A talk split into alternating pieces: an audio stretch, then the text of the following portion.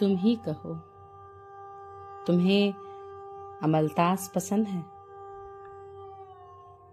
आधी लिखी हुई चिट्ठियाँ हैं।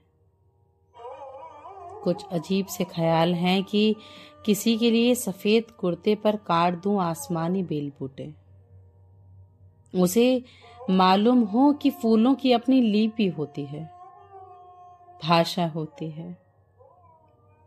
मैं क्या ही कहूँ उससे?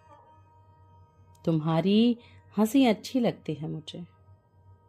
कि मैं घर देखने गई थी कल दोपहर, और वहाँ एक घर की छत पर मिट्टी में कुछ बड़े पौधे लगे हुए थे।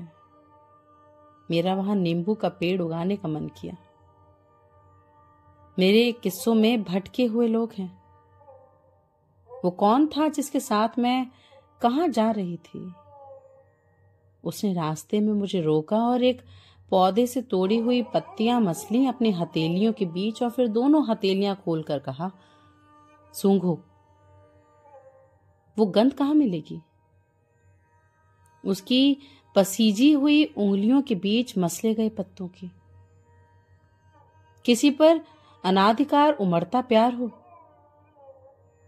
किसी के घर के पर्दों पर लिखी कविता के अक्षर हैं, याद में भी बिखरे बिखरे रोशनी की कंदीलें हैं। मैं किन चीज़ों की बनी हूँ? धूप और फूलों की, अंधेरे और अम्ल की। मैं तुम्हारे लिए अपने किस्सों के शहर में एक अमलतास का पेड़ लगा दूँ? तुम कहो, मैं तुम्हें तुम्हें अमलतास पसंद है। मौसमों में वसंत या फिर बारिश?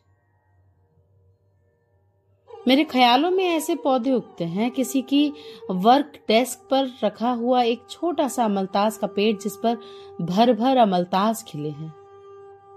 नहीं बोनजाई नहीं। किसी दूसरी दुनिया से लाया हुआ पौधा कि इस दुनिया में कहीं ऐसी कोई जगह है जहाँ अमलतास के पेड़ हों और उनके नीचे आराम से सोया जा सके, महबूब की गोद में सर रखकर। गिरते रहे अमलतास के पीले फूल।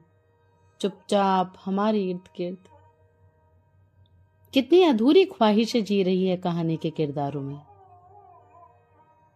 इस दुनिया में इतना प्यार बचा है कि किसी की आँखें रंग सको, कत्थे के रंग से। खुर्री, गहरा, लाल और काला मिलाकर रचूं किसी की आँखें। किसकी? अंधेरे में रचा हुआ प्रेम गुनाहों के गंध लिए आता है। मैंने कितने साल से किसी को महबूब नहीं कहा है। और जान? कब कहा था किसी को? इतरा पूछती है मुझसे। आँख टपटबाए हुए। क्यों लिख रही हो ऐसी पनियाली आँखें? ईश्वर तुम्हें दुख देता है तो तुम्हें अच्छा लगता है? नहीं ना। काजल अच्छा लगता है मेरी आँख में भी।